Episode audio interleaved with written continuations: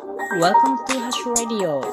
This program is supported by you. ハッシュです。皆さんお元気ですか？という私の声はもしかして鼻声に聞こえるのでしょうか？そうであれば私は元気じゃないのかもしれません。いやーね、今日はちょっと冷えた日なんですけれども、私は暑かったので、半袖と、あとちょっと短めのズボン履いてですね、で、足首は出して、んで、あの、とても短い靴下、フットカバーというようなものがありますが、それを履いてスニーカーでね、もうその靴下はスニーカーの中に入ってる状態のものですよ。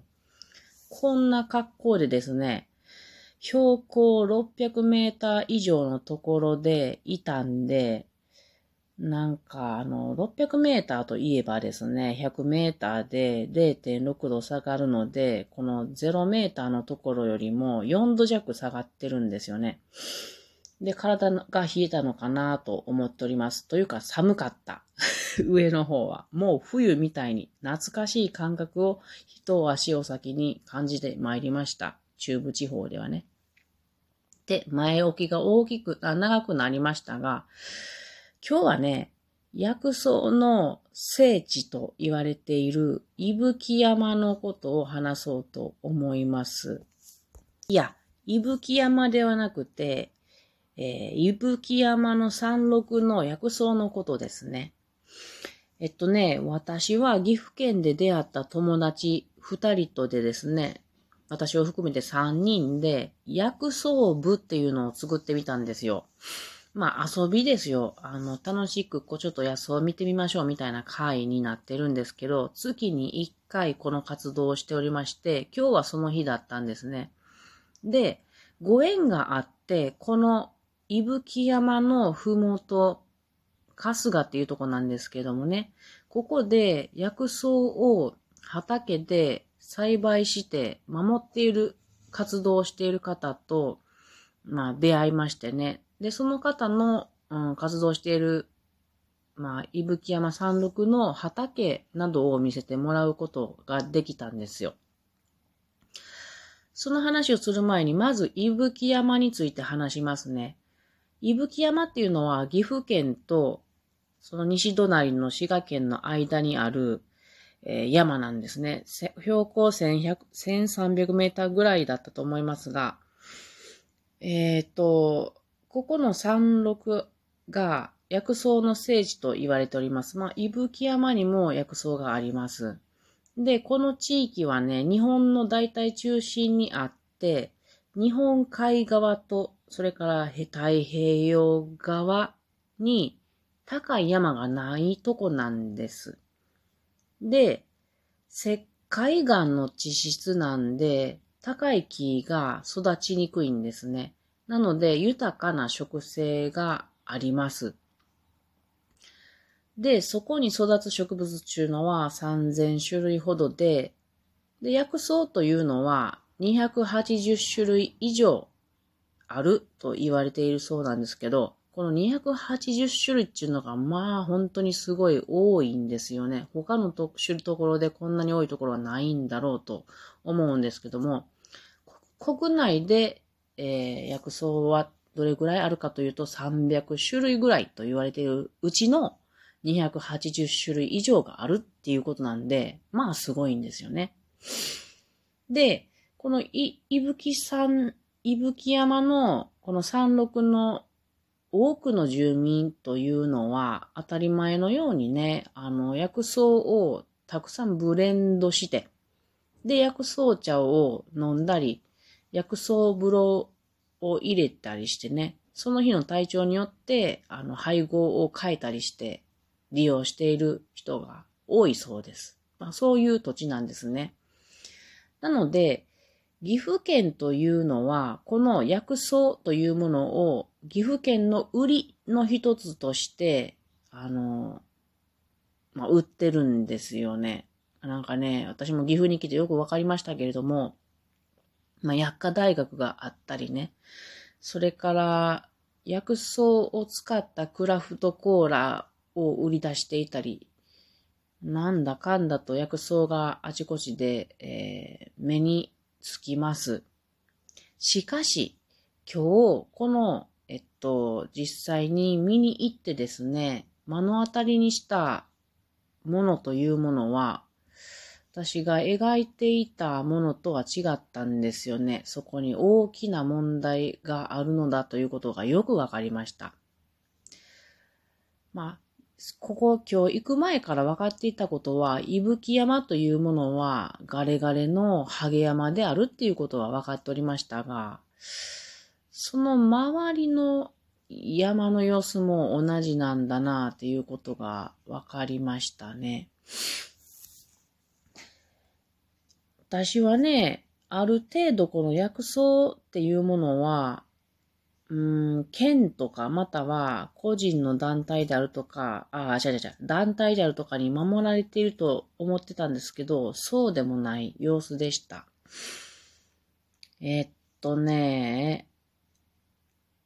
まあ、鹿の獣害ですね。鹿っていうのは、あの、草を食べたりしますよね。木をの、うん、皮とか芽を食べたりしますよね。で、鹿がたくさんいますので、そのためにハゲ山になってきているということがあります。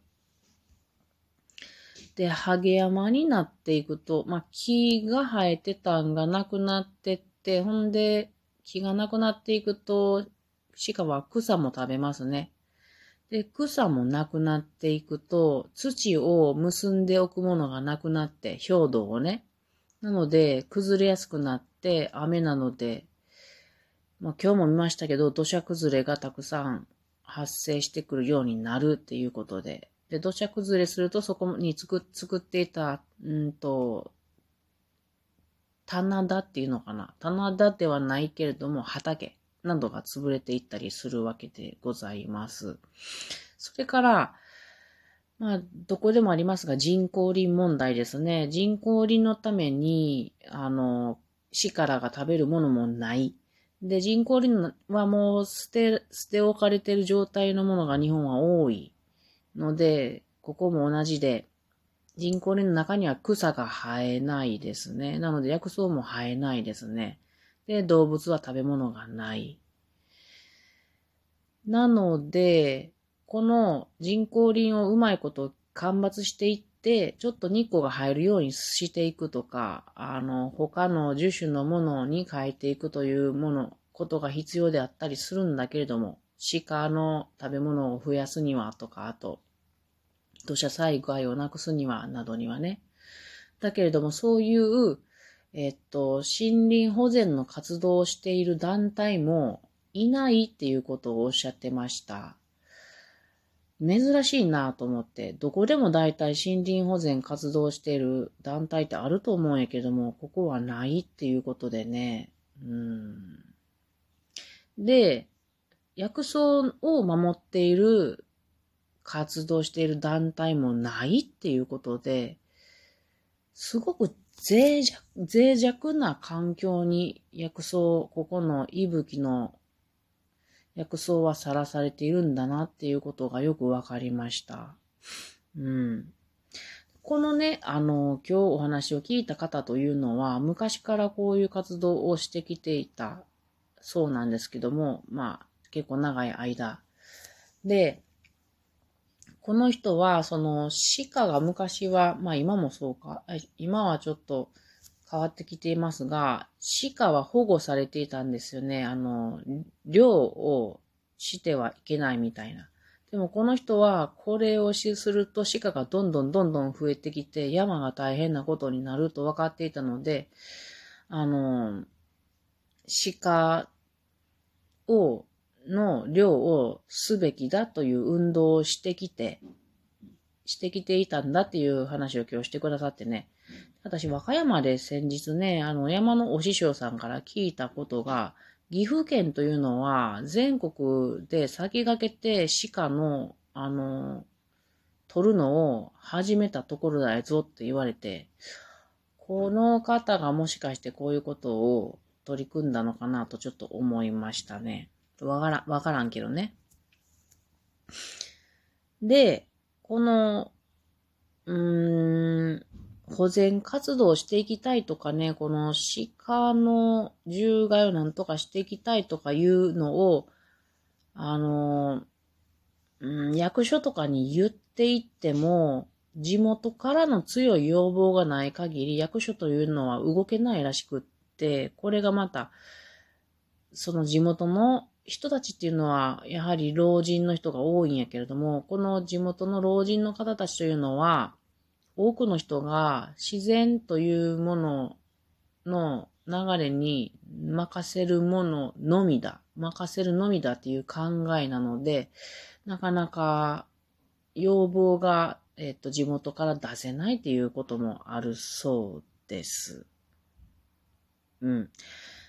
なのでまあ私たちは今日いろいろね話を聞いて実際に薬草もいろいろ見せてもらったり、うんと、刈り取ったものを、まあ、持ってって、あの、ドライにしてお茶でも飲んでよっていうことでいただいてきたりしたんですけど、私たちはこういう、うん、じ、実地で話を聞けてすごく勉強になってよかったんだけど、果たして私たちが何ができるかっていうと、まあ私たちは勉強になったことを人に伝えられる、伝えることができるかなって、うん、まあ話しましたね。でこれからも何かあったらイベントなので参加させてもらったりしていけたらいいなと思っております。というわけで今日私はこの話をしてみました。岐阜県揖斐郡に春日森森村リフレッシュ館というのがあります。ここは薬草風呂とか薬膳料理、薬草薬草教室などがあるので、お立ち寄りの際はぜひ訪れてみてください。それでは今日は薬草のお話でした。またね。